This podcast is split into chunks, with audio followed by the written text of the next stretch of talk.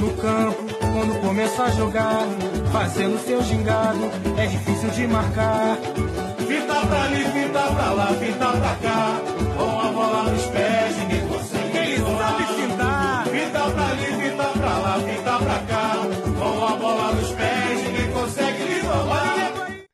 Velkommen til Brasser-podcasten. Vi skriver i aften den 13. i 7. Siden vi har lavet sidste podcast for en lille uges tid siden, så er der sket masser af ting i brasiliansk fodbold. Og det er jo det, som vi gerne vil snakke om, Peter. Vi kan jo næsten ikke øh, få nok af brasiliansk fodbold, og jeg sagde til dig tidligere på dagen, da vi sådan skulle snakke om aftens podcast her, at hvis vi skulle have alt med, som vi gerne vil snakke om i aften, så ville det jo blive en øh, fire og en halv timers podcast. Vi har meget på programmet, det er helt sikkert.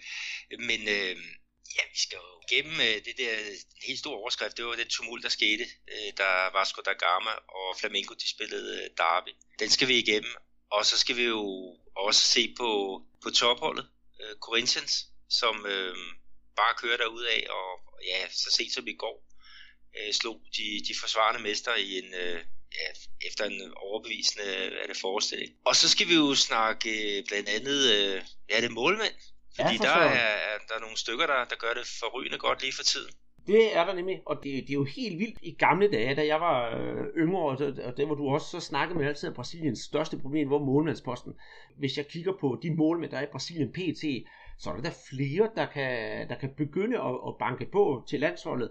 Og en, der virkelig banker på, det er jo faktisk øh, Corinthians målmand øh, Casio, men det, det kommer vi også nærmere ind på. Derudover så har vi også øh, fået nogle øh, spørgsmål fra nogle af vores lyttere, og dem glæder vi os til at svare på. Jeg har måttet grave lidt, blandt andet med at finde ud af nogle fodboldspillere, der har spillet for nogle forskellige klubber. Det glæder jeg mig rigtig til. Og øh, du er jo Vasco-fan, Peter, så vi skal også snakke om øh, Douglas, der er blevet øh, solgt til Manchester City. Det bliver rigtig godt. Og så runder vi noget Copa Sudamericana, og så tror jeg, ja, vi har nogle små andre ting, men lad os nu se, hvor langt vi når for netop, det skal jo ikke være fire og en halv time. Hvad siger du til det? Og vi, jo, vi skal også lige have med i vores øh, indledning her, at uh, Copa Libertadores, der kan vi jo også snakke om en tidligere OB-angriber, som, som virkelig øh, knaldede et par kasser ind i en øh, 8. final. Ham var jeg faktisk ude at se øh, live her så sent som i går, og det, det gik ikke øh, så godt for ham personligt, men det gik rigtig godt for, for hans klub, Santos. Jeps, du har fuldstændig ret, og jeg glæder mig helt til, at vi skal snakke om ham, men øh, det synes jeg ikke, øh, vi skal fortælle, hvem det er nu. Der er nok mange, der allerede har gættet det, men lad os øh, komme i gang med programmet. Det, der har trukket de store overskrifter, i hvert fald i, i, i min verden, det var det, der var det søndag aften, skulle sidde og se den ja, kamp mellem øh, Flamengo og Vasco, og jeg havde glædet mig som et lille barn. Endelig var der klassiker, Classico dos Milhões, som det hedder, og øh, millionklassikerne, det skyldes simpelthen, at der har været så mange, der har været til de kampe efterhånden, at der er over en million mennesker, der har set dem live. En, øh, en kamp mellem Flamengo og Vasco, som skulle spilles på San Januario, det lille hyggelige stadion, som er, er, Vascos hjemmebane i det, i det nordlige Rio. Og øh, alt gik jo fint. De der 2.000 Flamingos øh, fans, de var pakket godt ind, og alt var godt, og der var god stemning på stadion. Øh, indtil kampen sluttede. Kampen endte, det kan vi hurtigt sige, den endte 1-0 til Flamingo. Det var ikke det, der var det vigtigste her. Men øh, jeg sad og glædede mig, og lige pludselig, da kampen var færdig, så gik fanden jo løs. Og det var internt blandt Vasco-fans, der begyndte at smide kanonslag og stolesæder og hvad de ellers kunne finde og rive løs fra stadion ind på banen og efter hinanden og slås internt. Det resulterede så i, at politiet, dernede der er der altså ikke nogen kære mor med noget som helst, de øh, gik, gik, gik i gang med peberspray, og så skød de jo sådan nogle gaskanoner ind på selve tilskuerrækkerne. Og det kan man måske så sige, det er jo fint nok, så de der urolige tilskuere, de får lov til at drosle lidt ned. Men problemet det var jo, at sammen med dem, der stod der jo familiefædre med børn på armene, som måtte flygte over hals og hoved, og man så, hvordan folk de flygtede ud gennem kommentatorboksene. Og ude på gaden, der endte det jo hverken værre eller bedre med, at de der slagsbrødre, de fortsatte med at kaste sten og hvad de ellers skulle finde mod politiet. Og det krævede jo også et, øh, et dødsoffer. Jeg skulle have set en anden kamp bagefter, men jeg blev ved med at sidde og se det der fjernsyn for at følge med i, hvad der skete. Jeg synes, det var noget af det mest frygtelige, jeg har set i, i, i lang tid, at internt opgør, som skulle have været hyggeligt, og, og man prøvede at, at lave god stemning på stadion, det endte øh, så tragisk. Jeg ved ikke, om du, du er jo sikkert enig med mig. Ja, jeg er meget enig. Og det, som der også bliver snakket om øh, bagefter her, det er jo, om det her tumult, det var jo planlagt. Fordi når man skal ind på, på stadion, det er uanset hvilket stadion det er, ikke, så bliver man jo kontrolleret, om man har nogle, nogle ting med, øh, som man ikke må. Øhm, og det indebærer blandt andet knive og kuglepinde og ja, pistoler, og jeg skal komme efter dig. Øh, men alligevel så var det altså lykkedes for, for de her fangrupperinger at, at hæve så mange øh, forskellige øh, skyts med. Og det betød jo også, at, at øh, det, det, der skete udenfor, det øh, resulterede i, at Flamengo, deres spillere, de måtte jo vente, jeg tror det var 20 minutter inde på, på banen, for at, at øh, de så man sagde, okay, nu er der sådan en rimelig ro på, og så kunne de ellers bare styrte øh, mod den her øh, spillerudgang. Øh, så, så det var absolut øh, nogle uværdige senere. Og øh, Vaskos præsident øh, Miranda, han var jo så også øh, bagefter øh, ja, til det her sådan pressemøde, ikke, hvor han fortalte, at, at øh, det her det er jo simpelthen nogle banditter, der har, der har arrangeret det, og det er øh, typisk noget, som er, er sket på grund af, det, at, at folk vil, ja, vil, vil infiltrere klubben, de vil bestemme, hvad der, hvad der skal ske. Altså, der er jo snart præsidentvalg, og når der sker sådan nogle tumultscener der, så er det jo godt for, hvad skal jeg sige, nye kræfter. Det er lettere for dem at, at komme til. Og det var dem der andre, han ligesom insinuerede, at, at det var det var hans øh, fjender, som, som øh, havde planlagt øh, det her. Øh, og det kunne jo være, være meget vel. Det kan jo godt være dem, der har, har, har sat noget i, i gang på, på grund af det. Men det virkede altså som, som øh, et, et, en planlagt øh, aktion. Og både du og jeg, Andreas, vi har snakket om det med, at, at tidligere så har man ikke kunne spille de her derbys på San Gennaro, fordi det ligger inde i sådan et lille, ja, sådan lidt tæt op af en, en, en favela, altså sådan en slags øh, ja, slumkvarter, kan man godt kalde det, men altså, hvor der er meget kriminalitet. Øh, og, og, og den her kamp, ikke, det var netop sådan en, hvor man siger, øh, der kommer der mere vand på den mølle, der hedder, at, at man kun kan spille de her store klassikos på, på Maracana, øh, for eksempel. Men øh, øh, det var ikke længere tid tilbage end februar, hvor vi så på, at det var Botafogo, der spillede mod Flamengo, og det var på OL-stadion, øh, Nilton Santos, hvor der var en Botafogo-fan, der, der simpelthen blev spidet ihjel af Flamengo, øh, hvad hedder det, fans. Så det er også noget, der, der tyder på, at det har altså ikke noget at gøre med, hvad klub det er, eller hvad stadion det er på. Det er simpelthen et generelt problem, som man har i brasiliansk fodbold. Og det er noget, som, som man simpelthen skal gøre op med. Det, det giver dig fuldstændig ret i, og det er netop, jeg vil også netop pointere, at det drejer sig ikke kun om for eksempel kampe, hvor øh, det er, hvad hedder det, øh, hvor, hvor, hvor det er derbis. Det, det tror jeg, vi blev spurgt om inde på Facebook. Er det kun til derbis, at de her øh, voldelige tendenser foregår? Nej, det må vi sige, det er det ikke. Og det er alle klubber. Der er desværre ikke nogen, der er undtaget for, for andre. Og jeg nævnte selv et eksempel derinde, at øh, var det for et, åh, her er det halvandet år siden, til et, øh, til et stat, kamp i statsmesterskaberne i Rio, hvor der var nogle Flamengo-fans, der brød ind på Cabo Frios øh, stadion og ind i omklædningsrummet og tæskede målmanden for Cabo Frios hold. Så, så det er ikke kun Vasco-fans, der er et problem, men det var det jo så i det her tilfælde. Øh, men men, men det, er jo, det er jo grotesk, og som jeg også skrev øh, inde på vores Facebook-side, at, at skal det være bøllerne, der bestemmer i, øh, i, i brasiliansk fodbold og, og fodbold i Rio? Nej, det skal det ikke. Det skal kunne lade sig gøre at spille en kamp på, på São Januario, øh, hvor Vasco kan få lov til at ja, benytte deres hjemmebane, og der skal være fest, og der skal være glade dage. Det skal ikke være 100 mennesker, der, der laver ballade, og så sørger for, at det hele bliver ødelagt. Og jeg synes, at der er et, øh, et stort problem, øh, som i hvert fald at, bliver nok rigtig sur, når jeg begynder at snakke med Færsch, øh, Rios fodboldforbund skulle tage sig af. Men Færs, de, øh, ja, de er jo kommet med den udmelding, at de er gået til domstolen, men sportsdomstolen, og var skulle risikere at få en, øh, øh, hvad hedder det nu, en bøde, hvor de ikke skal spille på deres eget stadion i 25 kampe. Men Færs, de melder aldrig sådan rigtig ordentligt ud, og det er, jeg synes, de er lidt vage i deres, øh, i deres udmelding. Hvis man går ind på deres hjemmeside, her i dag, jeg har lige været inde på den for, for 20 minutter siden og kigge, der står intet sådan på forsiden om, at nu har vi slået, altså nu sætter vi foden i gulvet, og, og, og hvad skal vi gøre ved det her problem? Samtidig så er der også det der med, at politiet øh, måske nogle gange ikke reagerer helt efter hensigten. Man kan sige, at politiet de reagerer jo bare med at skyde peberspray og, og, og gas op mod tilskuerne, men politiet de har altså en nul-tolerance, og den nul-tolerance tror jeg nogle gange kan være en ekstra provokerende faktor over for de der voldelige fodboldfans. Og nogle gange så er politiet jo slet ikke til stede. Øh, hvis jeg må komme med et eksempel tilbage i 2013, du må rette mig, hvis det var ikke var det her, Peter, hvor vi havde en kamp mellem Vasco og Atletico Paranaense i den aller, aller sidste runde, hvor de gik fuldstændig amok mellem Vasco og Atletico Paranaense, hvor der var et privat vagtværn, der var inde på stadion, som intet gjorde, og man ventede på, at der kom helikopter ind på banen med politi, der skød gummikugler efter tilskuerne. Jeg synes, det var øh, det, det, det er jo rystende, øh, og der burde, burde gøres noget, men jeg har ikke løsning på det. Jeg ville så gerne have en løsning, og jeg tror, det også er noget med nogle øh, ja, sociale forhold, der er. Nu ved jeg godt, at vi har snakket om måske, at, at ja, hvis de kan i England, så kan de også i Brasilien, men vi må jo også erkende, at England og Brasilien er jo ikke helt det samme, så der må være nogle sociologer, der må hjælpe klubber og politi og sådan noget, fortælle, hvad er det, vi kan gøre for at komme det her til livs? For det skal jo ikke være sådan, at at jeg ikke kan tage mine børn med på stadion. Det, øh, det, det, sådan skal det ikke være. Og jeg vil i den her sammenhæng sige, at jeg vil aldrig være bange for at gå til fodbold i Brasilien. Men lige her, når der opstår de her ting, så jamen, jeg bliver simpelthen så rasende. Ej, jeg kan godt forstå dit uh, raseri, ikke? og det, det samme sker jo også her. Jeg er jo også uh, ret sur over, at, at det er kommet uh, dertil. Og, og jeg synes også her i, uh, i Brasilien, at man mærker den der sådan lidt... Uh, sådan lidt med, ja, men det er jo Brasilien, og vi kan jo ikke rigtig gøre noget, og der er stor forskel på England og Brasilien. Ja, det er der jo, men, men man har jo videooptagelser øh, af publikum på, inde på stadion.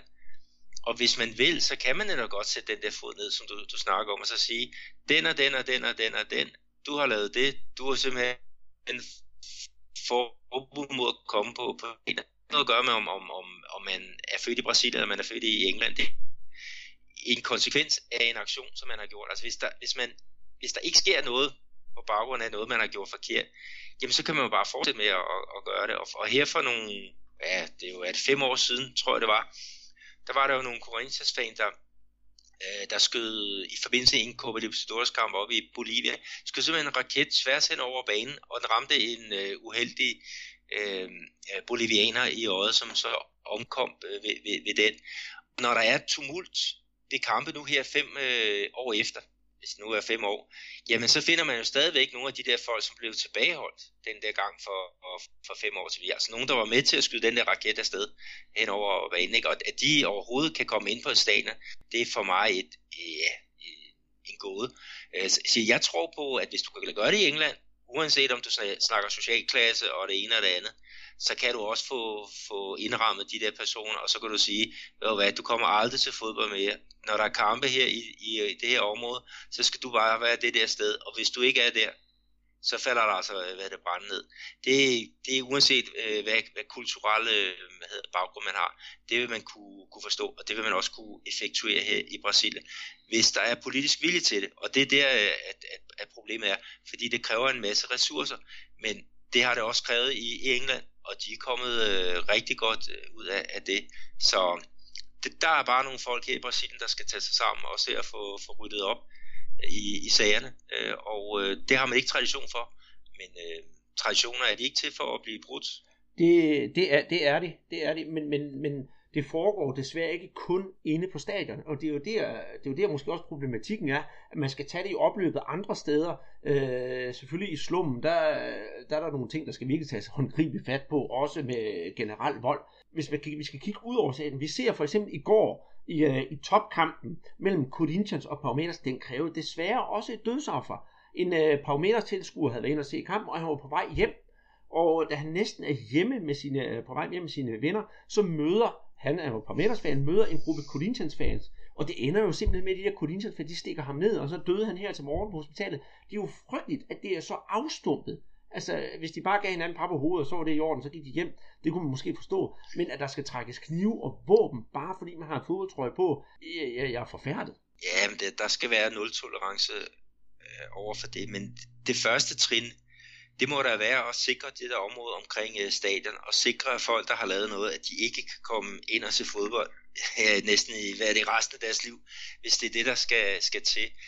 Og så de der overfald, der, der sker rundt om omkring det. det. Altså, du kan jo ikke... Øh, det er umuligt at hvad hedder det, at kontrollere, jeg skal kalde det en hel, øh, en hel by. Altså hvis, hvis folk vil, vil, vil slås, så skal de nok finde ud af det. Men når der er videooptagelser af tingene, øh, når man får fat i de der folk, som har stukket nogle andre nogen ned, så skal de jo ind og, og, og hvad hedder det, have deres, øh, deres dom. Øh, og øh, den skal selvfølgelig være, være hård, uanset om det er en fodboldvoldsdom, øh, eller om det er en almindelig øh, voldsdom. Der skal ikke være forskel på, på det, synes jeg. Men der skal bare, altså første trin må være at sikre området omkring øh, stadion, således at du kan tage afsted med dine børn øh, og, og se fodbold. Jeg kan tage afsted med min datter og se fodbold, og vide, at der omkring stadion, der er der i hvert fald øh, ro på.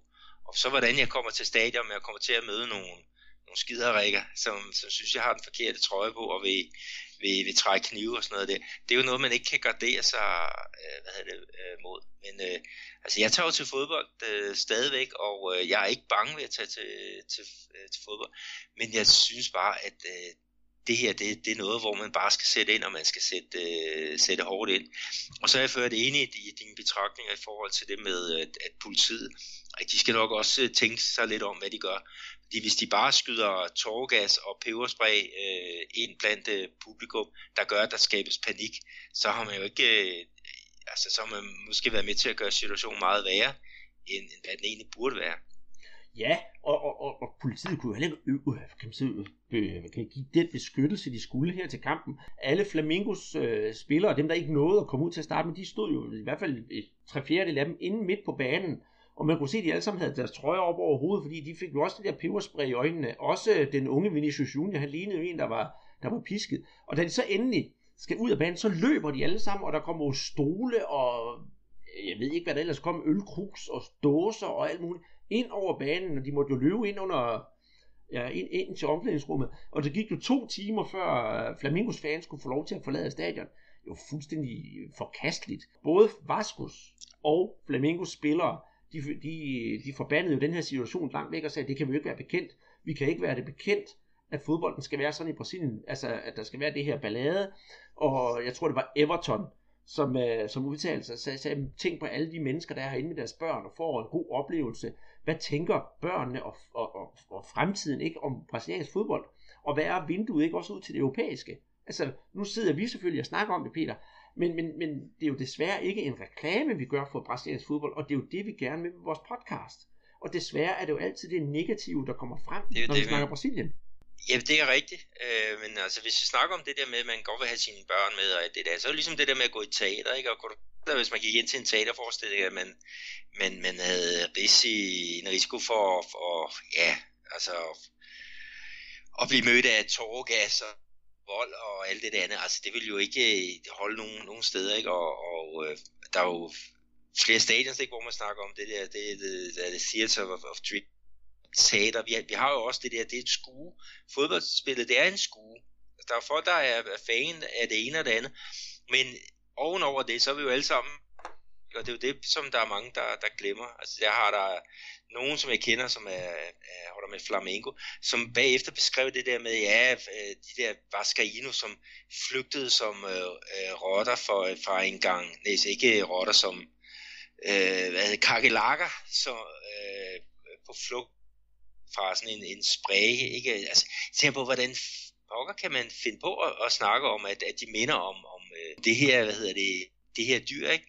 Øh, når, når der er altså et, et menneske, der, der er omkommet ved, ved det. Altså, det, den der, det kan godt være, det er Brasilien, og det er anden kultur og alt det der, men, men, men der skal altså også i gang med det der sammen. Vi er fans af fodbold, vi vil gerne det bedste for fodbold, øh, og vi holder med hver vores hold, og over det, så er der altså en, en større idé med, med fodbolden andet end, at man skal have folk for kakelakker og stikke det ned med, med kniv. Øh, så, så også her, der vil jeg i hvert fald gerne kunne slå et slag for, øh, hvad skal vi kalde det, måske lidt mere europæiske forhold. Mm, og præcis, og jeg synes netop også, at øh, jeg har jo en af mine bedste venner i Brasilien, han er jo, han er jo Vascaino, og det er du jo også, Peter. Men jeg kommer jo aldrig og sviner dig til. Det er, det er kærlige hån, kan man sige, og jeg kunne aldrig nogensinde finde på at sige, at at Vasco-tilhængerne flygter som kakelakker. Tværtimod, jeg synes at det er synd for dem, og jeg synes netop, at i det der tilfælde, der burde de Flamingo-tilhængere tænke sig om, inden de udtaler sig. For selvfølgelig de sociale medier, de kører på højeste plus, og det nytter jo heller ikke noget, at man, som, ja, om det så var Flamingo eller en anden klub, skal begynde at chikanere de der stakkels mennesker. Skulle netop bakke dem op og så sige, vi står sammen. Som, som man jo så også siger i Rio, øh, hvad hedder det, øh, øh, Hivai enemigo jamais. Altså, ja, vi er real, rivaler, men vi er aldrig fjender. Og det er jo det, man skal gå efter. Det er i hvert fald øh, meget, meget præcist formuleret, Andreas. Så, så det, det, det, må, det må vi jo sige. Øh, hvis vi så skal, skal, skal vende tilbage til kampen, og det kommer vi så ind på senere, så øh, Vasco, de har spillerne, de har altså taget, taget teten op, og selvom de tabte, der har været den der ballade, så har de jo rejst sig igen og har lavet fødderne tale i, øh, i kampen her i, i ligaen. Men det kommer vi jo så til uh, lige om lidt. Skal vi lægge balladen på hylden ved at sige, hvad, hvad, hvad kan konsekvenserne være? 25 kampe, der ikke må spille på San, Januario. Det er jo en side af sagen, men øh, der kommer også en øh, økonomisk øh, losing, gør der ikke det? Jo, jeg mener beløbet det er på op til er det omkring øh, 750.000 øh, kroner. Nu skal de jo undersøge i forhold til det med, med også hvordan alle det her øh, øh, ting og sager er kommet ind på, på stadion. Altså, det vil man jo holde Saint under loop. Og så må vi se, hvad konsekvenserne er. Øh, der er jo allerede konsekvenser her i, der skal øh, Vasco, de skal spille på hjemmebane mod Santos, og den bliver så spillet på Botafogos øh, Arena, Nilsson Santos, altså Øh, OL-banen. Øh, og den bliver så spillet øh, uden tilskuer. Og der er så tale om, at måske Arena Amazonia, et af de, en af de hvide elefanter, der kom ud af, af VM-slutrunden i, i 2014, at de skal lægge græs til, til øh, Vascos øh, kampe. De, de får en, en, en karantæne øh, i forhold til hjemmebane, det er der ingen tvivl om. Men så er der bare det, at, at man i starten af året, der indførte man det, at, at, at kampe, øh, man må ikke rykke dem ud af staten. Så det vil sige, at Vascos kampe, sådan som jeg forstår det, skal blive inden for, Rio de Janeiro. Og der er så muligheden øh, at være Botafogus bane øh, uden tilskuer, Maracanã er sikkert også uden tilskuer en periode, eller også øh, Volta Redonda, det der øh, dødssyge stadion, der ligger ude i provinsen. Altså, jeg, er, jeg tror mest på, på, på Volta Redonda. Problemet det er jo, at øh, Maracanã, det er jo, en, det er jo en dyr herre at have i gang, og det der private selskab, der ejer det, de vil have en masse penge, og det er derfor, at man prøvede at spille kampene, for eksempel på øh, Vascos øh, hjemmebane San Januari, og det er derfor, Flamengo har lavet deres Ilha do Urubu øh, ude på øen.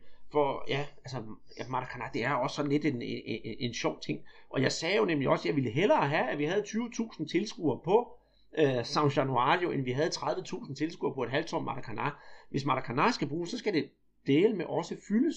Og altså, så skal det være ligesom at se fodbold i 70'erne og i 80'erne, hvor der kom 160.000 tilskuere ind for at se en Vasco Flamingo. Det vil jeg gerne have, men det skal, altså, der skal være plads til at spille på de små stadions også. Jeg er meget, meget enig i. Men øh, skal vi snakke lidt om, om øh, hvad der så er kommet ud af det? Fordi der har jo været kampe her i går, ikke? og der var Vasco, de var jo i gang. Øh, de spillede så ud mod Vitoria. De var jo uden deres, deres øh, veteraner. Luis Fabiano var ikke med, og Nene var ikke med. Og så havde de jo så solgt øh, øh, Douglas, deres defensive midtbanespiller, til øh, Manchester City. Men, men øh, de har altså rejser, klubben i hvert fald efter den her nedtur på, på hjemmebane, og de vandt faktisk hele 4-1 ude over løverne fra, fra Salvador. Så nogle af deres lokale drenge, altså Thales, øh, tidligere U20-landsholdsspiller, og Paulo Victor, som øh, scorede ja, her i år, øh, var topscorer i, i pokalturneringen for, for U20-hold. Han kommer også på tavlen, og så også en ung fyr, Guillermi, fra, fra deres egen øh, rækker, som, som scorede det, det sidste mål. Og så fik de altså også lidt øh, hjælp med et, et selvmål af, af en, øh, en Vittoria-stopper. En anden ting, der sådan er lidt sjovt, det er debut til øh, den bare 16-årige øh, Paulinho, øh, en angriber, som også spillede på det brasilianske, øh, spiller på det brasilianske U17-landshold.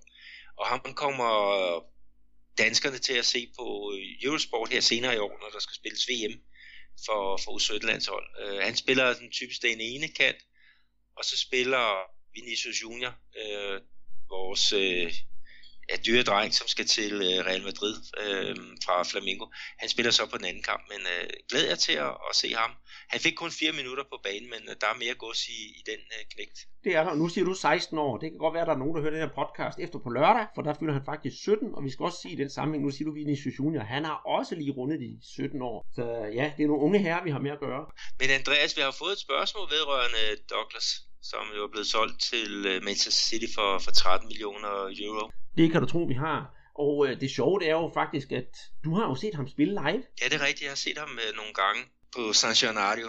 Øh, altså set som men sidste år, ikke? og så har jeg selvfølgelig set ham et hav gange på, på tv, ikke? og, øh, og øh, han kom faktisk til, øh, til Vasco via de her såkaldte penedas, altså det er sådan nogle udtalelsesforløb, som, som klubben har over øh, hele landet, øh, hvor der typisk står her et hav af håbefulde drenge, som har betalt øh, et eller andet beløb for at, at blive evalueret. Og der kom man så ind på, ja, inde i, i Varsko på faktisk et U17-hold, som var lige blevet blevet øh, rivemester. Og øh, det, var, det var ikke så let for ham at komme ind, ikke? Og, og han er jo sådan den her central midtbanespiller, men han må faktisk øh, spille højre bak på et tidspunkt for at, og få noget, noget kamptid i, i benene. Så gik turen over U20-holdet, og så i 2016, altså sidste år, så debuterede han på Vascos øh, første hold i, i Serie B. De spillede jo der i øh, bare for et år tilbage. Og han scorede faktisk i sin øh, anden kamp, og det er på hans et af hans karakteristika, hans, hans langskud. Han er en, der, der virkelig elsker at, at skyde på, på mål udefra. Og øh, jeg læste faktisk en statistik her, der sagde, at øh, han er den defensive midtbanespiller øh, i Serie A, som faktisk har haft øh, flest afslutninger øh, i år. Men altså er så også den, der har, jeg skal sige, kikset øh, flest af den. Øh, men øh, men øh, jeg, altså, han er jo en, en, øh, en sekser, eller måske mere en otter, øh, fordi han, han kan godt forsvare. øh, og han er så også god til at føre bolden frem af banen øh, fordele spillet uden at være det der helt store, hvad hedder det, playmaker, men han er sådan en, en no-nonsense øh, spiller, altså han kender den direkte øh, vej til, til målet, og, og han, han giver sig 100% øh, hver eneste gang han, spiller. Mm. Og det er det, jeg ville netop sige, at han har det der på, i hvert fald i Brasilien hedder gaha, Øh, og det er noget, en kvalitet, man har på, hos en fodspiller. Det nærmeste, jeg kan øh, oversætte til på dansk, det skulle være nosser. Men altså, han er en, der, der, der, der ved det her. Og han sagde netop, han udtalte, dengang han, øh, han, han kom til Vasco, at han, han havde en meget, meget svær start i klubben, fordi de havde jo lige vundet øh, uh, Tassa Guanabara, og så havde man jo det der, kan man sige, slags mesterhold, og der skulle han til at spille sig ind på, og så, så sagde han netop, jamen, så, han ville bare gerne det der, han kæmpede, han kæmpede og kæmpede, og uh, ja, som jeg nu siger det på portugis, eu sempre tive dentro de mim essa coisa de arriscar, busco sempre agarrar as chances que dadas. Altså, altså han, han, han har det der inde i sig. Han vil, han vil gøre alt, hvad han kan for at nå sit mål, og øh, altid gribe de chancer, der bliver givet ham. Og det synes jeg, det er, meget, øh, det er en meget god beskrivelse af, ham han selv er kommet med. Så jeg tror bestemt, det vil være et, øh, en, en, en god ting for, for Manchester City og for ham på holdet. Ja, og han har jo også noget international erfaring fra U20-landsholdet. Øhm, de bommede så godt nok, da de skulle her i februar måned øh, kvalificere sig til, til VM. De blev nummer, jeg tror, de blev nummer 5 i, øh, her i Sydamerika, og det var de fire første, der, der kvalificerede sig. De skulle faktisk bare have uafgjort i den sidste kamp mod, øh, øh mod bundholdet øh, fra er det Colombia, jeg kan ikke lige huske. Men, men øh, der tabte de faktisk, øh, og det betød, at Argentina de, de kom med til, til VM. Men, men han er en, en spiller, som, som har ja, meget vældigt øh, blandt øh, Vascos øh, til. Øh, og han har jo så også overhældet Evander, som, som du og, Peter Banke har snakket meget om her senere. Ikke?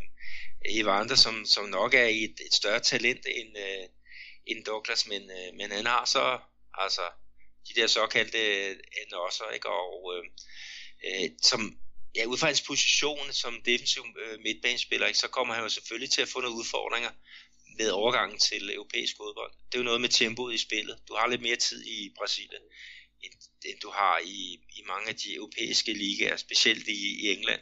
Men planen er, at han så skal lejes ud til en, øh, en klub i starten, ikke? og så må han, så må han øh, arbejde med sin, sin, øh, sine forser og sine, sine svagheder, ikke? og så på et tidspunkt, så, så håber vi da alle øh, Manchester City's øh, første hold, ikke? Og, og måske også øh, det brasilianske landshold på et tidspunkt. Ja, det bliver, det bliver rigtig spændende at se.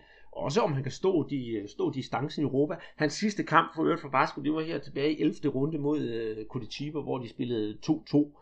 Og jeg, så vidt jeg husker, jeg så den kamp, men jeg, jeg mindes ikke at have lagt mærke til ham, at han gjorde noget mindeværdigt. Men altså, han har været med på A-holdet i år, så han er i hvert fald bestemt ikke ude af form, når han kommer til Manchester City. Nej, vi, vi må følge, hvad der, hvad der sker, ikke? og forhåbentlig så har Manchester City gjort en, en god uh, handel.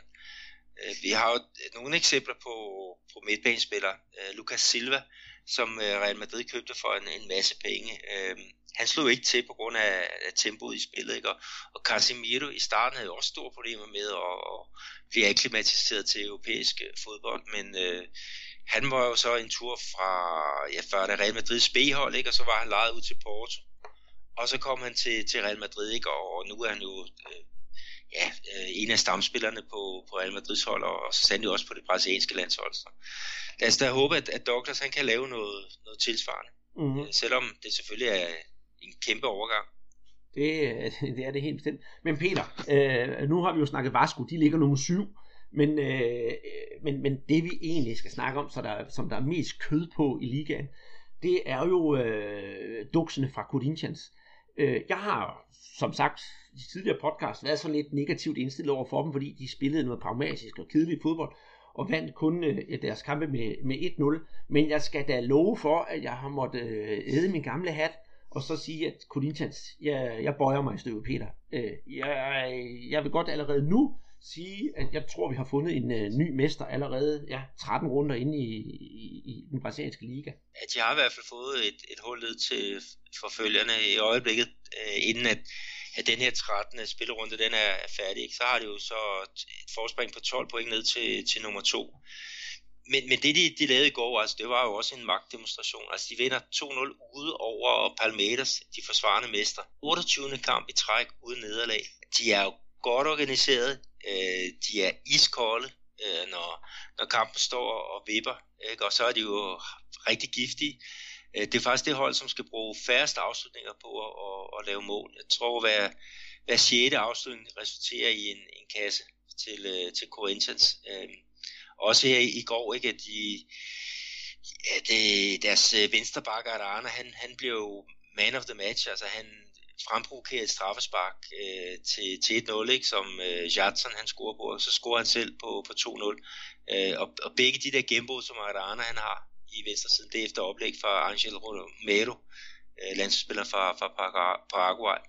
Øh, så, så de, det var virkelig en, en, et svendestykke, det de præsterede i går, ikke? og det var foran øh, ja, det 40.000 øh, grønklædte øh, tilskuere. Øh, så så det, det tyder på, at, at de, de satser på, at, at de, de, de kan gå hele vejen. Altså det, det, det skal der ikke have nogen øh, tvivl om. Ja, og det det der med, at jeg tror, der er nogen, der har, der har, har luret en god formel inde ved, ved Corinthians. Nu nævner du nemlig Arana, og der har været rygt om, at han skulle sælges og sådan noget, men Corinthians har hele tiden sagt, nej, nej, nej, nej, ham beholder vi, vi er ikke interesseret i at sælge ham. Og øh, ja, så kvitterer han jo med, med tilliden ved at, ved at være så dygtig her. Og i det hele taget, altså, øh, Paumeters har ikke på papiret noget dårligt hold. Og jeg havde i optakten inde på vores gode venner fra Sofabold, hvor vi prøver at skrive optagtes til de brasilianske kampe, der vises, der havde jeg skrevet lidt frem og tilbage og var kommet til den konklusion, at vi måtte i går nok se Palmeiras som værende svag favorit. Øh, og det, den, den, den holder jeg egentlig stadigvæk ved. Men, men og så se den det magtdemonstration, som, som Corinthians kom med, det var, det var næsten øh, frygtindgydende, og det er jo rigtig, rigtig flot. Og jeg ved ikke, hvad der er sket med ham med Carille. Han har virkelig fået det der Corinthians orgel til at spille de perfekte toner. Hvorimod Kuka, som jo på papiret havde et rigtig, rigtig godt hold, ikke kunne få, ja, hvis man nu sammenligner med et Scrabble, så fandt han ikke de rigtige sætninger, der skulle lægges ned på brættet. Havde brækkerne, men kunne ikke finde ud af det. Der mangler lidt, øh, åh, hvad skal man sige, eller stringens på, på Palmeters hold. Ja, det, det er rigtigt. Altså, jeg, jeg så Palmeters så sent som i weekenden, ikke, hvor de, de spillede her øh, mod Cruzeiro.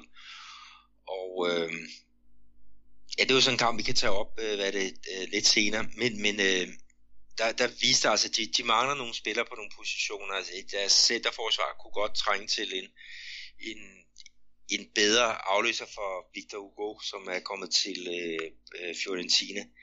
Øh, og så har det jo også øh, stadig lidt problemer med de mange øh, nye spillere. Altså, de har jo hentet to, øh, to spillere i kolumbiansk Altså, øh, Borja, øh, angriberen, som, som blev ja, kåret til den bedste spiller i Sydamerika sidste år. Og så Guerra, øh, som er sådan lidt øh, Kill Bordinggaard-type. Altså en, der, der er god til, til at, at finde, øh, hvad skal vi sige, rummene. Øh, han har ført Øh, haft nogle personlige problemer, den, den kære øh, Guerra, fordi hans, uh, hans søn var faktisk ved at drukne i en, en svømmepøl, så han måtte øh, flyve hjem fra deres Copa Libertadores kamp. øh, for at, at være om, omkring sønnen. Altså han skulle genopleves, og var, han er stadig på hospitalet, så vidt jeg ved ikke. Men han spillede i går, øh, Gær, men må ikke det har, har påvirket ham. Øh, det ville da være underligt øh, andet. Men når vi snakker om, om Corinthians Andreas, ikke, så, så en af hjørnestenene, ikke, det er jo deres keeper. Oh ja, Casio, han er altså en, øh, han er sgu en sjov fætter, det synes jeg. Øh, altid har han haft, i den jeg kan, tid, jeg kan huske, han har haft sådan noget langt hår ned til skuldrene og spiller altid med pandebånd. Og han er... Øh, åh, kan man ikke sige, at han er lidt øh, for tiden øh, Corinthians frontfigur, fordi han er den der, ja, han er simpelthen Mr. Corinthians, altså den bundsolide keeper, øh, der er altid, ja, nogle gange spiller han i gul, og det er nemlig sjovt, fordi Corinthians spiller sort og hvid, så har han den der gule dragt på, men, men hvad han ikke hiver op af redninger, det har han også gjort under Titi, men han bliver bedre og bedre og bedre og bedre. Øh, jeg vil godt sætte en øh, kold Guadana på, at øh, der er en, øh, en, en Casio på landsholdet inden for det næste års tid. Det kunne godt være, fordi Titi, den brasilianske landsholder, han har, landstræner, han har jo netop været ude og rose Casio, men der er godt nok også nogle andre målmænd, som, øh, som gør det fremragende for tiden. Øh, øh jeg var ude at se øh, Santos spille i går øh, mod øh, Atletico Mineiro, og deres målmand, øh, Vandalay, han er altså ja, flyvende, jeg må skal det. Han er en mur. Øh, han øh, napper et øh, straffespark fra øh, Karike, den tidligere OB'er. Og han har nogle, nogle nærredninger, ikke, som er bare øh, suveræne. Jeg kan ikke huske, hvor mange straffespark han har pillet her i år, men, men det, er, det er faktisk et, et pænt øh, antal. Og øh, Globo, øh, den store øh, kanal hernede, øh, de giver jo karakter, og han scorede simpelthen et tital, og det falder altså ikke øh, ret tit.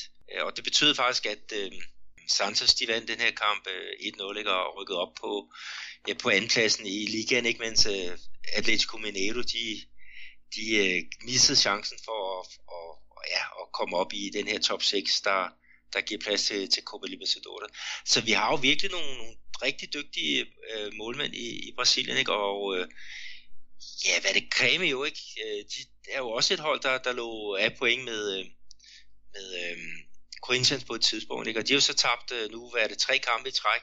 De mødte hjemme øh, Avaí, og øh, der var det jo også en keeper, som, som simpelthen lukkede døren for, for det her meget, meget scorende Gremio-angreb. Ja, der, der, der, hvad kan vi sige, af, af, Avaí, øh, og tillykke til Christian Almblad, og det er jo hans, øh, hans darlings dernede i Brasilien. Men øh, Avaí, det, det har jo sådan været lidt øh, oprykkerne og prygelknappen indtil videre. Men jeg skal da love for, at de svarede, øh, svarede igen mod, mod, mod Gremio. Og, og, og man of the match, det blev netop deres målmand, øh, Douglas Friedrich, som han hedder. Og det kan man også se, det der tyske efternavn, det, det, det spejler igen på hans udseende, for han er simpelthen blond og ligner ikke, bestemt ikke nogen brasilianer. Han snuppede jo straffespark, og i det der Cardola, som vi spiller som sådan noget managerhold i Brasilien, der var han jo klart topscorer i denne, denne uge, og, og ja, helt klart det store idol hos, hos Amari, og jeg var dybt imponeret. Ja, det var helt øh, sindssygt, hvad han øh, tog af, af, af, hvad hedder det, af, af målchancer. Han tog simpelthen pippet fra, fra Grêmio. Og han har selv spillet i, i Grêmio, inden han kom til, til Hawaii, ikke? Så, så de er jo nok lidt, uh, lidt ked af, at han ikke uh, længere står i, i deres uh, bord, ikke? om end de har Marcelo Groy, som også har været inde omkring det, det brasilianske landshold. Men uh, lad os nu se, hvad der sker med, med Douglas. Det var i hvert fald uh, fremragende, hvad han, hvad han lavede, og uh, øh, Øh, de skal jo i, i gang igen, og de har virkelig behov for, for point. Og selvom de vandt her, mener det var den første sejr på, på udebane af ikke, så ligger de jo stadigvæk under, under nedrykningsstregen. Så der skal flere mirakler til fra, fra Douglas, og så, så kan de jo komme derop af øh, holdet der fra Florianopolis. Ja, og ved du hvad Peter, nu du snakker om, øh, om, om målmænd, og vi har gang i målmandsballaden, hvis vi kan kalde det sådan, så er der jo en anden, en anden målmand, der har fået noget af et, øh, et comeback i Brasilien, og det er jo øh, Jefferson. Og han har været ude i over et år og er kommet tilbage som, uh, som, som fastmand hos Botafogo og gør det faktisk rigtig, rigtig godt. Ja, han har stået i to kampe nu her i træk, efter at have været ude i ja, 12 til, til 14 måneder. Og sidste gang, der roste du jo også deres, deres målmand Gachito Fernandes, som har været et suveræn i, Copa Libertadores, ikke? Men, men Jefferson, han er jo bare et kæmpe ikon i, i Botafogo. Og han har så nu fået øh, hvad, chancen igen. Jeg tror, hvad er det, hvad er det, de har vundet de sidste to kampe, mener jeg det er. Og Jefferson, han har jo ja, blandt, har blandt andet et straffespark, øh, og, og har virkelig været en, en vigtig figur i, i den øh, sammenhæng. Mm. Men øh, nu når vi snakker om de der målmænd, så, så synes jeg også faktisk, det er værd at nævne, at øh, vi starter ved udgangspunktet igen, nemlig Casio, fordi han havde jo øh, sidste år sådan lidt en, en, en dårlig periode, og ved du, hvad der blandt andet har fået ham til at, at, at få det her comeback, som værende, ja, ja, en af Brasiliens bedste. Nej, bedre målmandstræning måske. Ja, det er måske også, men øh, han gør simpelthen alt det, som jeg ikke gør. Han dyrker motion, mere motion, og så virkelig prøver at komme i form. Så har han begyndt at gå i kirke, og så rører han ikke alkohol. Så øh, han er virkelig sådan en, øh, ja, der er vendt på en, øh, på en, på en tallerken, og, og kan pusse sin glorie hver søndag. Og det viser sig så, at det, det jo lykkedes. Ikke også? Han har spillet over 300 kampe for klubben, og det her sidste år, det gik, øh, der, der, der var det jo sådan op og ned, og han lavede nogle drop og sådan noget der. Men her i år 2017, der har han simpelthen set indad og set, hvad er min store fejl? Og øh, det har han så arbejdet med. Jeg ved ikke, om det er en stor fejl ikke at gå i kirke, men det er det jo nok i Brasilien. men det har altså så vist sig, at øh, det har givet pote. Ja, men nu når vi snakker om det med, med kirke, ikke, så deres angriber show, som virkelig har været en playboy igennem ja, nærmest alle årene, øh, kom afsted som 16-årig fra Corinthians til, til hvad er det, var det russisk fodbold, tror jeg det var, ikke? og han var Manchester City, og det der rigtig dygtige angriber, ikke? Som, som bare alt, måske fik forløst sit øh, potentiale. Øh, han er nu også en, en øh, ja, hvad bliver kaldt kongen af klassikos. Han scorer næsten hver gang, at, at der er, er derby i, i Brasilien mellem to i São Paulo. Nu scorede han så ikke her i, i, i 2-0-sejren over, over Palmeiras. Men, men han er jo også en, der har droppet det søde liv, ikke? Og, og har, har, hvad skal vi sige, ja, brugt noget mere kirketid frem for, hvad skal vi kalde det, bajertid og det har jo også virket på, på hans øh, fodbold. Så det, jeg ved ikke så meget om det er religion eller, eller hvad det er der er nogen, der holder hånden over. Men det er jo noget også med at, at fokusere og, og dedikere sig meget mere til, til en sport, end man måske har gjort før, ikke? hvor det hele har kommet af sig selv.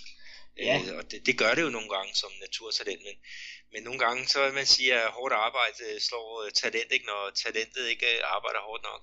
Ja, det er rigtigt, og så skal jeg også lige sige med, med Casio, han har altså tabt 6 kilo op til den her sæson, så det har jo nok også øh, hjulpet lidt på det. Øh, hvis vi skal kigge på nogle af de, de andre kampe, der har været spillet, Peter, i, øh, i, i ligaen, er der så noget, det er, jo, det er jo nærmest en todelt omgang, vi har gang i, der har været spillet i weekenden, og så har halvdelen af, af holdene, de har så spillet onsdag aften, og nu her torsdag aften, der spiller øh, den anden halvdel. Er der nogle kampe, du sådan vil, vil, vil sådan bide mærke i? Ja, fordi at øh, Atletico Paranaense for eksempel, de har jo fyret deres træner, Eduardo Bautista, efter mindre end to år i, i spidsen for, for klubben, eller to måneder i spidsen for klubben. Og øh, hans, øh, den tidligere træner, det er øh, Paolo Artuori, øh, han blev så teknisk chef, og han har så også øh, været trukket stikket nu. Så de skal have været en ny træner, eller de har fået en ny træner, øh, Atletico Paranaense. Og øh, i den første kamp øh, under den nye ledelse, ikke, der blev det altså til et øh, hjemmenederlag på, på 2-0 til øh, Cruzeiro. Øh, og og bare sige, at, at de har problemer i Atletico, og de har også øh, er det, opløst kontrakterne med øh, øh Graffiti, øh, er den 36-årige øh, målscorer, ikke? Og, og så også øh, Carlos Alberto, øh, som folk måske kender fra, fra hans tid i, i Porto. Der vendte han Champions League med i, ja, hvornår var det? 2004 har den nok været. Uh, han var også forbi Werder Bremen, hvor han også var i slagsmål med, med flere flere holdkammerater. Det var under den tid, Daniel Jensen han spillede der. Men, men der, har, der har virkelig sket meget med, med den der klub, og, og indtil videre, så er der jo ikke rigtig kommet noget resultat øh, ud af det. Øhm, så dem synes jeg i hvert fald, vi skal, skal nævne her. Og så vil der også en, en anden klub, som, som for nylig øh, fyrede deres træner. Ja, det er jo som Paulo, der fyrede øh, Jose Diocene efter en, øh, ja, en yderst middelmodig omgang. Det, så er det sagt på en lidt positiv måde. Og hvis du spørger mig, ja, hvordan er det gået? Ja, det er da hverken gået værre eller bedre, at de taber og taber og taber nu. De tabte det sidste, som sagt, 3-2 til Santos, og øh, det er jo hverken værre eller bedre, at de i aften her skal møde Atletico Goianense, et rigtig, rigtig bundopgør. Og øh, jeg tror, øh, skal være helt ærlig, hvis øh, São Paulo i aften taber til Atletico Goianense på hjemmebane, så tror jeg, der er en masse øh, São Paulinos, der sætter ild til stadion. Så tror jeg, vi får vaskulignende tilstande, og det håber jeg ikke. Øh, øh har de fuldstændig mistet øh, pusten San Paulo. Ja, de har jo mistet en masse spillere her i år. Det snakker vi om øh, sidste gang. Altså i forhold til det hold, som lavede preseason, der var, var der jo 28 spillere med, ikke, hvor 10 af dem de ikke er i klubben øh, nu og her. Men, men nu er det jo så um, Dorival Junior, som skal, skal være træner i, i, i São Paulo, og han kommer jo så fra, fra Santos. Og øh, det bliver faktisk hans første kamp som, som coach for, for holdet her i, i aften. Ikke? Og jeg vil sige, at, at øh, hvis man starter debuterer mod bundholdet Atletico Goianense og, og, og tager den, ikke, så har man jo allerede kommet under, under ild fra, fra start af. Men jeg tror faktisk, at de, de skal vinde. Øh, de tager så 3-2 ud til, øh, til Santos, en kamp, hvor de bagud 3-0 viser noget moral, kommer på, på 2-3, brænder straffe med ved, øh, ved Prato. Øh, Lucas Prato, deres argentinske landsholdsangriber. Men, men jeg, jeg tror nok, de skal vinde her i, i aften, og så kommer de jo sådan ja, de kan jo ikke engang nå at komme op over stregen. De vil jo så komme op på, på en 17. plads. Ikke? Men, øh, men med, med, hvad skal vi kalde det, lyst til, til mere.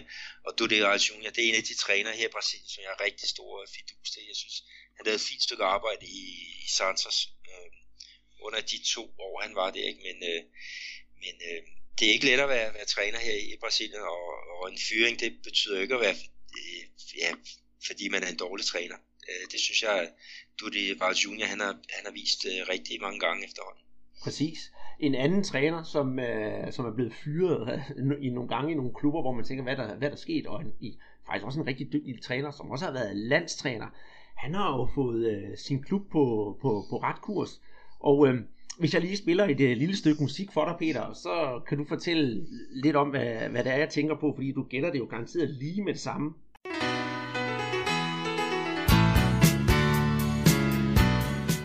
Kunne du høre, hvad det var? Ja, ja, det var fra min ungdom, Shubidua. det er det nemlig. Og det er fra 78'eren, og det var dig, der fik mig til at begynde at, at, at, at høre den. Og, og det er nemlig fordi, vi har haft Cruzeiro i kamp, og jeg havde skrevet en optakt inde på, på Sofabold, hvor det var Cruzeiro mod Palmeiras, hvor jeg skriver, at øh, mændene i front, det vil den ene, det vil være Hudson, og jeg kan ikke huske, hvem den anden var. Det er nu også ligegyldigt. Og så skrev du tilbage til mig, H. Andreas, du har glemt, at Hudson, han er en, øh, en defensiv bak. Og så til jeg, ja, sådan ja, er midtbanespiller. det. Ja, undskyld, ja, defensiv midtbanespiller. Og sådan er det jo en gang imellem. Og hvad skete der så i kampen med Cruzeiro? Hvem scorede? Det, det scorede Hudson. Og det er derfor, jeg kom til at tænke på, øh, eller vi kom til at tænke på Shubidua med, fra 78 med knuden, fordi man skulle se ud som Hudson. Præcis. så, så det kunne vi ikke lade være med at, at grine lidt af, Peter. Jeg, derfor kom der også et tweet, at jeg render rundt med høretelefoner, mens Peter han er, han er på stadion. Men, hvor man tænker, Cruzeiro, de har da fået tur i den, og Manu Menezes, han ser det ud til at have fundet den rigtige opskrift. Jeg ved godt, der var mange, der har også før sæsonen har set Cruzeiro som værende øh, favorit til at, til, til at være med til at blande sig i mesterskabskampen. Jeg havde lidt tvivl til dem, men jeg må da nok også sige, at øh, de har rigtig, rigtig spændende hold, og de har virkelig tur i den. Ja, det har det i hvert fald her for tiden. Og det er jo ikke så lang tid siden, at man snakker om, at øh, Manu Menezes, han var fyringstruet. Uh, men deres centerforsvar, det har også øh, sejlet noget. Øh, og jeg sejlede også rundt i det her i vores sidste podcast, fordi at øh, øh Atletico Mineiro og Cruzeiro, de spillede mod hinanden, og der var en Casares, som er en offensiv midtbanespiller fra um, Atletico Mineiro, ikke? og så var der Caicedes, øh, som er en, en central øh, forsvarsspiller for, for Cruzeiro, ikke? og jeg rodede jo simpelthen rundt i de der to navne, så det var, det var en ren øh, ynker at høre på her i, da jeg skulle jeg sidder det, finde ud af, hvad jeg har sagt og hvad jeg ikke har sagt. Øhm, men øh, Caicedes øh, og har virkelig været en, en, øh, en Achilles helt på, på det her hold, ikke? og nu har de jo så øh, lavet ham komme på bænken, og det er jeg selvfølgelig glad for, fordi så så fucker jeg ikke op i de to navne. Ikke? Men i stedet for det, så har de jo givet plads til en ung fyr, øh, en U20, en U20-landsspiller, der hedder Murillo, og, og han gør det faktisk øh, rigtig godt. Altså nu holder de nullet i går, øh, i 2-0-sejren over Atletico Paranaense, ikke? Og, og i kampen mod, øh, mod Palmeiras, som jeg var, var inde og se her, øh, der kommer altså det var en fantastisk underholdende kamp. Altså, 10 dage før, der havde de spillet mod hinanden i pokalen, og der havde Cruzeiro på Arena Palmeiras, der var de kommet foran 3-0 ved, ved halvleg, og den endte så 3-3. Fantastisk comeback af, af de grønne fra São Paulo efter pausen, ikke? Og, og så her, ikke? Så sker næsten det samme. De kommer foran uh, Cruzeiro 2-0, og så tænker man, 2-0 ved pausen, er det nok? Kommer de andre til at lave det samme som sidst, så bliver det jo et nederlag eller en sejr til uh, Palmeiras på, på 3-2. og de, det Cruzeiro har nogle chancer, nogle store chancer til at gøre det til 3-0. Og så ender det så med, at William han reducerer til øh, 1-2, og så tænker man, nu bliver den sgu nok også 2-2. Men øh, de holdt stand, øh, blandt andet ved hjælp af, af, af godt spillende Murillo i, i centerforsvaret. Mm-hmm. Øh, læg mærke til, til ham. Øh, han, han er en kommende øh, stjernespiller. Mm-hmm. Og, det var rigtig... og så endte det med Elber, han scorede i, i overtiden, ikke? Så, så 3-1 blev det til, øh, til Cruzeiro, og mm. det var godt for Cruzeiro, og det var rigtig godt for Manu Menezes. Og det jeg prøvede, og, og, og vi gerne vil sige ved at afbryde det her, det er, at øh, selvfølgelig, vi har jo Thiago Neves, han har virkelig slået igennem på, på holdet, efter han er kommet dertil. Og, øh, og så det interessante, det er jo også, at de klarer sig rigtig, rigtig godt, uden, øh, uden det Arascaeta, som er, som er skadet for tiden. Så når han kommer tilbage, og de hele får spillet sammen, hold da op et hold, vi får se. Altså, jeg tror, jeg tror kun, de bliver bedre. Ja, det, det, det tror jeg. Altså, de, de har stadigvæk et, et, et, et svagt punkt i forhold til deres, øh, deres centrale forsvar, fordi at øh, det er det, ham som var øh, er det inde i billedet til, øh, var er slået til Real Madrid for nogle år tilbage, øh, og inde på, på landsholdet også, ja, han har jo bare været, været sindssygt meget skadet. Altså, jeg tror, de sidste øh, to år har han måske spillet fem kampe, og nu er han skadet igen. Og så har de jo Leo, som er, er anfører, kan også være lidt, øh, lidt shaky en gang imellem. Han var ved at, at forære nogle, ja, et mål væk mod, øh, mod Palmeiras. Øh, og, og altså, de er shaky ind omkring det centerforsvar, ikke? og så skal de nok også kigge efter en, en, en angriber. Rafael Sorbis øh, er en rigtig god spiller. Han ligner sådan lidt taxamike med det der skæg og, og hestehale. Øh, men han er jo ikke sådan den der naturlige øh, topscorer, som, som man skal have, ikke? Som, som de havde dengang med Marcelo Moreno og hvad er det, Borges, da de blev mester i 2013 og 14. Så der er stadig meget arbejde, øhm, og, og jeg håber også, at de får købt en, et par forstærkninger her til, på falderæb. Jamen det, det tror jeg da bestemt, de gør. Og med dit ønske eller om forstærkninger til Cruzeiro her i uh, hen over sommerferien, så synes jeg at vi lige skal gå ligaen igennem. Så stillingen og topscorer og lige hvad vi ser frem til. Hvad siger du til det, Peter? Lad os gøre det. Tager ja. du toppen, så skraver jeg bunden, som sædvanligt. Ja, lad os, lad os det. På førstepladsen, der har vi ubestridt Corinthians efter 13 kampe med 35 point. Og på andenpladsen, hold nu godt fast, der har vi altså Santos også efter 13 kampe med 23 point. På tredjepladsen, der har vi Flamingo med en kamp i hånden, 12 point, eller 12 kampe med 23 point. Så på fjerdepladsen, Gremio med 22 point, og Flamingo og Gremio, de møder hinanden i aften, så det kan være virkelig afgørende for, for ligaen. Den her kamp, det er jo en rigtig 6 points kamp, det bliver rigtig spændende. På femtepladsen, Cruzeiro, 13 kampe, 20 point, og øh, på 6. pladsen, der har vi Palmeiras med 19 point efter 13 kampe. Så får du lov til at kigge en tur ned på de, de røde tal i bunden. Jamen, der er der mm, på 4. sidste pladsen, der har vi så Avaí med øh, 12 point for 12 kampe. De skal jo så i kamp her i, aften. Øh, Victoria ligger tredje sidst, øh, og de har så også 12 point med for, for 13 kampe. De fik jo smæk af Vasco her i, i går. São Paulo ligger næst sidst øh, med 11 point efter 12 kampe, og så bundproppen, det er så oprykkerne fra Atletico Goianiense, der har fået bare 7 point i, i 12 kampe, og som du også fortalte, São Paulo og Atletico Goianiense, de mødes her i, i aften i, i en rigtig øh, bundkamp. Øh, men øh, topscorer, listen. Yes, der har vi jo så Enrique Dorado fra Fluminense med 9 mål på førstepladsen, Jo fra Corinthians med 7 mål på andenpladsen, sammen med Luca fra Ponte Preta, også med, med 7 mål. Så har vi Roger fra Botafogo med 6 mål på fjerdepladsen. Og så finder vi en udlænding på femtepladsen. Det er Copetti fra Santos med 5 mål sammen med Luis Fabiano. Ingen ringer også med 5 mål. Har du nogen honorable mentions? Jeg synes, vi skal lige nævne Kopechi, fordi at, øh, han scorede jo hat da Santos de vandt øh, 3-2 over øh, São Paulo. Øh, så øh, han skulle også have været med i min kamp her i, i går, eller han kunne have været med, men han var så bare været karantæneramt. Øh, så, um, så ja, så, så det blev uden Kopechi, men øh, det var alligevel nok. De kunne vinde 1-0 øh, Santos på, på et mål på et frispark i, i overtiden af, af Daniel Gates. Mm. Mm-hmm. Og øh, nu når jeg snakkede her lige før om, hvad vi ser frem til, det har vi jo næsten allerede sagt, og det er faktisk allerede i aften, så det er nok kampen er nok spillet, når mange af jer hører det her. Det er altså Flamingo Gremio i toppen, og som Paulo Atletico Goianense i bunden. Altså det kan ikke blive mere spændende. Jeg glæder mig faktisk helt vildt meget. Men øh, inden vi så tager fat på aller, aller sidste afsnit her i vores podcast fra i aften, skal vi så ikke lige gå ud og få strukket ben og hente en kold Guadana, så vi lige kan få ro på nerverne? Jo, og så apropos Guadana, så har jeg jo en lille historie fra, fra kampen i går. Neymar, como pedir isso no Brasil? Deixa que eu escrevo pra você. Guaraná Antártica. Todo mundo quer, mas só a gente tem. Un Guaraná? Nu er jeg tilbage på stolen, og jeg har en øh, kold Guaraná foran mig. Det går jeg også ud fra, at du har, Peter. Og i den sammenhæng, vil du så ikke lige fortælle øh, den Guaraná-historie, du har? Jo, fordi øh, i går til kamp mellem Atletico Mineiro og, og øh, Santos, øh, så øh, satte jeg mig op blandt øh, Santos-stillingerne. Øh, men, men inden det, så skulle jeg da lige have noget at, at, at drikke. Og øh, jeg henter jo så et vand og en Guaraná, køber den, og så skal jeg jo så ind på, på sidepladsen, og så bliver jeg så stoppet af en vagt, der siger, det må du altså ikke øh, have med. Siger, og hvad, nu er det ikke, øh, altså Guaraná, det kunne godt ligne øl, og øl, det må man jo ikke tage med ind, men det må man jo godt med, med, med sodavand. Og så siger han, at øh, nej, det er blevet lavet om, fordi da der var derby øh, mellem øh, Atletico, Mineiro og Cruzeiro her for et par uger siden, så var der jo folk, der kastede øh, flasker, og jeg ved ikke hvad, øh, derned øh, mod, øh, mod, de her, øh, mod de her spillere.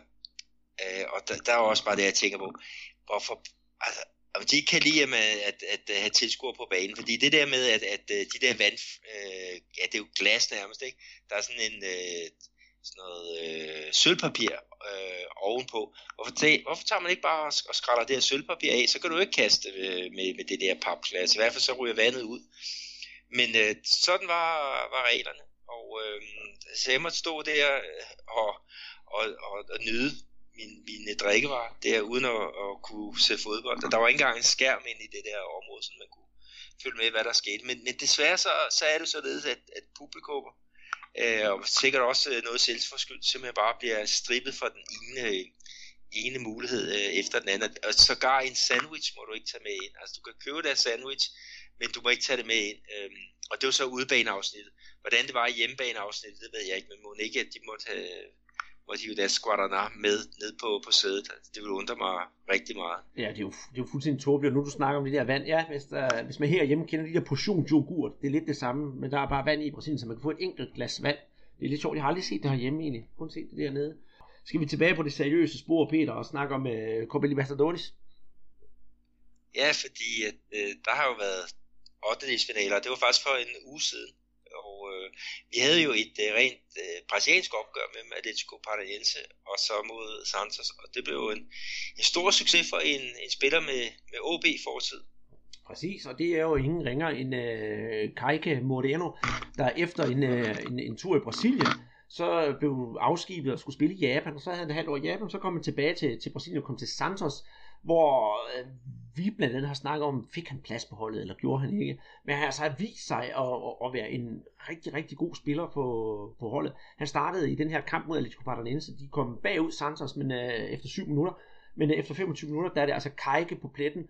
Bang, mål til 1-1. Og så scorer han jo sørme også øh, målet til, øh, til, til 3-1 på daværende tidspunkt efter 68 minutter altså, det kan jo næsten ikke blive bedre. Og inde på hans Twitter-profil, og også på hans Instagram-profil, jeg tror jeg, der var der altså rigtig mange billeder derindefra. Så han er en lykkelig mand for tiden. At han så ikke lige har gjort det i ligaen, det tror jeg måske, selvfølgelig kan han godt ære sig over det, men skidt nu med det. To mål i eh, Copa Libertadores, det kan da ikke blive bedre. Og det andet mål, han scorer til 3 det er jo, det er jo flot, det er jo et, eh, et indlæg, øh, hvor han øh, sådan, sådan skubber den ind med, med hælen, og så kommer sådan bag ham, og så, så så helt sparker han den, den ind. Altså det var virkelig en, en teknisk øh, delikatesse. At han så ikke lige fik øh, lavet det her mål på straffe her i, i går, og, og han blev pillet ud øh, 20 minutter før tid, det, det er så noget andet. Men han var faktisk i, i konkurrence med en, der hedder Rodrigo, øh, om den der position bag ved Ricardo Oliveira. Ricardo Oliveira er skadet øh, pt. den 35-årige angriber med Rodrigo. Altså han scorede faktisk øh, to mål i går for, for Bahia. Så, så han har været en hård konkurrence, Kajke, og han har vist sig som, som en med, med en stærk cykel øh, her i, ja, hos øh, fiskene, som de jo også bliver, bliver kaldt. Mm-hmm. Men øh, det var så den, den ene kamp, men altså Santos, de, de ligger jo til at, at kunne køre den hjem på, på hjemmebanen, når de øh, skal møde Atletico Paranaense her i starten af august måned, tror jeg det er. Men der var mange andre øh, brasilianske hold, der var, var i aktion. Ja, øh, Palmeiras, de var på udebane mod øh, Barcelona SC og måtte lide et, et, 1-0 nederlag. Botafogo spillede mod øh, Klub Nacional og vandt på udebane 1-0, og det var altså noget af en, en, en god skald at tage. Og til sidst så havde vi så øh, Godoy Cruz, der tog imod Gremio, hvor Gremio også på udebane vandt 1-0. Så ja, hvis vi ser bort fra, fra Palmeiras, så synes jeg, det er faktisk rigtig, rigtig gode resultater for, for de brasilianske hold i Copa Libertadores.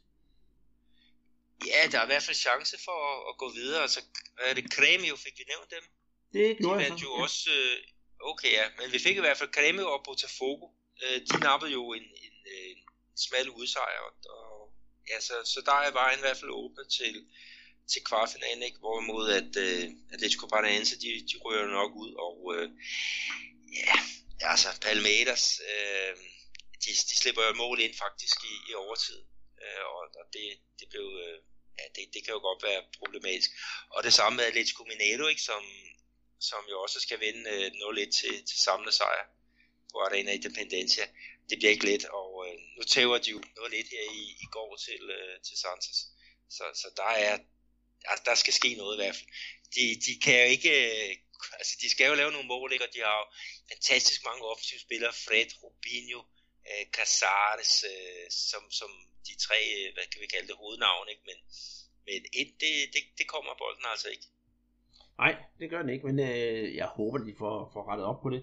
Der er jo også øh, Copa Sudamericana, hvor vi har haft et, øh, et par kampe, og det er jo som sagt, hvad hedder den, øh, Copa Libertadores øh, lillebror. Men øh, den er jo bestemt også vigtig, fordi der har vi også øh, nogle brasilianske hold med. Og der har vi jo Flamengo, som øh, virkelig kørte Palestino fra Chile tværs over med en, øh, med en, med en 5-2 sejr hvilket må sige at være yderst komfortabelt før, før det næste opgør.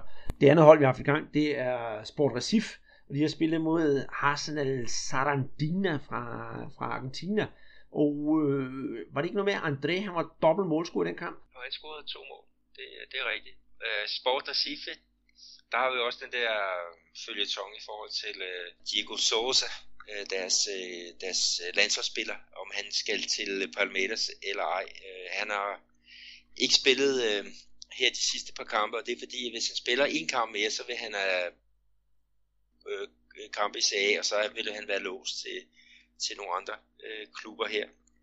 Så vi venter spændt på, på hvad der sker med, med ham, men, men det er jo en, som i hvert fald vi har spået, måske, ja, sandsynligvis kommer med i den brasilianske landsholdstrup, når det hedder VM 2018. Men altså, hvor man tænker, så i, øh, i Copa Sudamericana, så er der er det seks hold, vi har med fra, fra Brasilien, og øh, de klarer sig faktisk øh, nogenlunde hederligt, skal vi ikke sige det. Øh, Corinthians til at spille en uafgjort på udebane, og selvfølgelig Chapecoense, det har vi med i sidste podcast, de tabte 1-0 Fluminense har vundet. Jeg tror, det er vist mere eller mindre det. Har du flere, der skal nævnes? Eller komme hele vejen? Nej, ikke andet end at sige, der, at, at lige i den her fase, der er der 32 hold, der er med, ikke? så der er jo lang vej til, øh, til finalen endnu. Der er vi jo lidt tættere på i Copa Libertadores, hvor vi hedder øh, 8. lige i øjeblikket. Øh, og så kan vi måske lige tage med, at, at returkampene, øh, de bliver spillet i slutningen af den her måned, og der er også returkampen i den her Copa Sudamericana. Skal vi øh, have sidste, sidste omgang her i podcasten ved at snakke om øh, et spørgsmål, vi har fået? Ja, det er jo i, i forhold til, til det med, at vi, vi nævner jo nogle gange, at der er jo masser af Atleticos, altså Atletico Paranaense, Atletico Mineiro, Atletico Guaniense, og der er også et hav af, af flamingoer. Og Botafogo øh, har vi også et hav af, og ja, det, det, det, det, det, det, det mangler ikke på hold, der også har logoer, der ligner hinanden, eller er opkaldt efter hinanden. Så, og så fik vi jo så et meget, meget øh, godt spørgsmål, spørgsmål fra Henrik Krogstrup Andersen inde på Facebook, om der nogensinde er nogen spillere, der er kommet til at tegne kontrakt med et forkert hold. Det vil altså sige, at man tror, man skal spille, hvis nu ser det over i, øh, i europæisk sammenhæng, at der er en, der har skrevet kontrakt med Bayern München, og så man glæder sig til at komme til Bayern München, og så spiller man åbenbart, øh, har man åbenbart udskrevet en kontrakt med et eller andet Bayern München i, ja, i Regionalliga Syd, eller et eller andet. Øh, og det synes jeg var et super, super godt spørgsmål. Og til det svar, det korte svar til det spørgsmål, det er ja. Og det er faktisk en rigtig, rigtig interessant historie. Øh, og den kommer faktisk, øh, den er faktisk ret ny, det er fra i april i år, hvor en øh, ung boliviansk målmand, Di Charvela hedder han, en, en 19-årig, øh, en 19-årig fyr, som er blevet spottet i, øh, i Bolivia, og øh, han bliver altså tilbudt en kontrakt fra Corinthians, og det sagde han jo ja tak til med det samme, og han glædede sig noget så frygteligt. Han kommer så til Brasilien, og øh, det viser så, at, øh, at, at hvad kan man sige, virkeligheden er en helt anden, fordi det er ikke det rigtige Corinthians, han har skrevet under på. Netop af, hvad hedder det, en Corinthians, som ligger i det, in, øh, i det indre São Paulo. Men han kommer til klubben, og han synes, det er lidt, lidt, lidt sært, det der, fordi det er jo ikke det der store Corinthians her, der er kendt, og han, er, han kender fra tv. Men han tænker, om det er jo nok bare en træningsomgang, vi skal, og det, jeg skal lige ind på andenholdet og spille for, for klubben, og så skal jeg rigtig spille i gang. Men det viser sig så simpelthen, det er altså en forkert klub, som ligger 550 km fra, fra São Paulo. Og øh, han bliver jo altså frygtelig, frygtelig ked af det. Klubben han nemlig skulle øh, spille for, den hedder også Corinthians. Men øh, den hedder ikke Corinthians, øh, Corinthians Paulista, som storklubben hedder, men hedder Corinthians Presidente Prudente. Og øh, deres øh, hvad hedder det, øh, logo, det er fuldstændig ens. Så han, jeg kan jo godt forstå, at han var, han var lidt ked af det. Og familien i, øh, i, hvad hedder det, i Bolivia, de havde jo betalt 4.000 dollars, amerikanske dollars, for at få ham til, øh, til Brasilien. Så der er altså en eller anden agent, for at sige det mildt, der har taget røven på ham.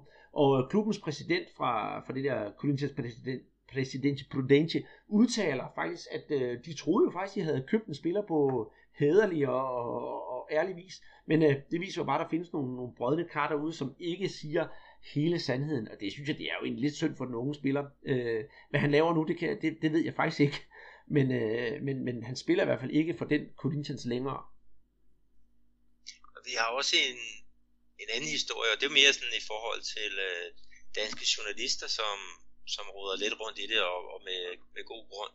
I 2013, så havde Horsens en øh, brasilianer til prøvetræning, en øh, Rodrigo Menezes, og øh, der skrev øh, Bold.dk, at, øh, at han havde en fortid i storklub med Corinthians. Og det er jo faktisk ikke øh, rigtigt. Øh, den klub, han, han havde spillet for, det var Corinthians i øh, Paraná, altså en, en af de sydligere stater i forhold til, til São Paulo, og at, at jeg skal kalde det rigtige Corinthians hører til. Og øh, de havde så et samarbejde godt nok med, øh, med, med Corinthians, men, men det var altså et hold, der, i, der lå i nogle af de lavere rækker, og øh, i dag så hedder de Jota Malucelli, og øh, det hed de altså også inden de, de begyndte at tage, hvad er det, Corinthians navn, men, men øh, hvad er det, Santos, øh, der er jo et andet eksempel på, på det, ikke, at, at de pokalturnering, der skulle de, at Santos mod Santos, det var så storklubben Santos, der skulle til, åh, hvad var det, det hed, Amapá, tror jeg det hed, den, en af de nordlige stater, altså som, som også kører med Santos logo og, og Santos trøjen, ikke som, som en øh, gestus eller en ære i forhold til, til, til den her sto, store klub nede ved, øh, øh i, i byen St. Paulo. Så vi har altså flere, flere eksempler på, på folk, som, eller på klubber, som, som hedder faktisk det samme. Jeg plejer at lave sådan en lille, lille joke også med, med folk, der, der tager fejl af, af det der, ikke? Altså, øh, det med, man tror, man har skrevet under med, med Rangers, altså det store skotske hold, ikke? og så finder man også ud af, at det er Randers. Ja, det er jo også en, en, en lidt ærgerlig øh, fejl at, at tage, ikke? Men, men, men vi snakker jo meget om de der bogstaver, der er bagved, ikke? altså Atletico GO, som står for Goiania, staten Goiania, eller Goiás er det, og øh, Atletico PR, der står for Paraná. Så, så det, det der, hvad der står bagved, det er altså ikke øh, totalt ligegyldigt i forhold til uh, geografien og, og ramme den, den rigtige klub. Ja, og vi ser det jo også faktisk netop øh, i, i uh, Copa Libertadores, ikke også? Altså Barcelona, altså for at gøre det lidt sjovt, vi snakkede netop også det der argentinske hold, Arsenal. Så det er jo, det er jo bare fordi klubberne hedrer de større klubber i, i, i mange tilfælde, og det er jo også en flot gestus.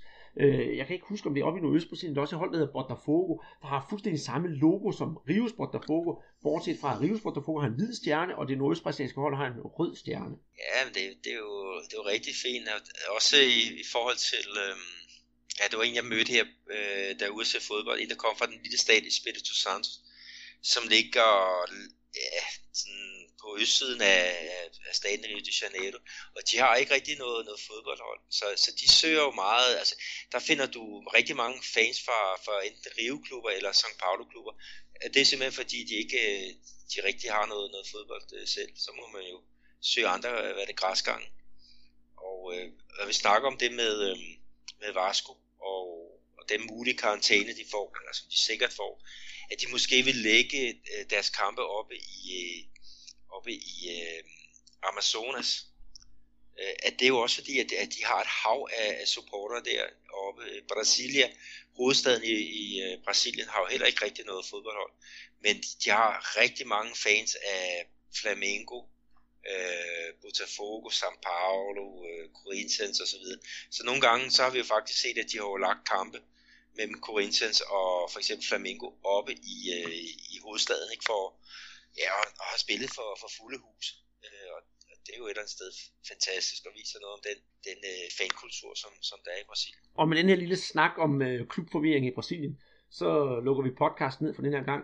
Øh, vi er ufattelig glade for de spørgsmål, I kommer med. Det, det er lidt sjovt at gå og grave efter, efter svar på det, så det bliv endelig ved derude, om det er så på Facebook, og der skal man bare give for pressebold, eller på Twitter, det er snablag brasserbot, der må I gerne komme med, med spørgsmål, eller send os en mail for den sags skyld, det er brasserbold.dk, der kan I også gøre med. Og øh, med det så siger jeg, Andreas Knudsen, og Guadalajara Arctica Danmark, og vores øh, udsendte rapport af Brasilien. Et Arnholdt. Tak for den her gang, og øh, vi ses igen i næste uge.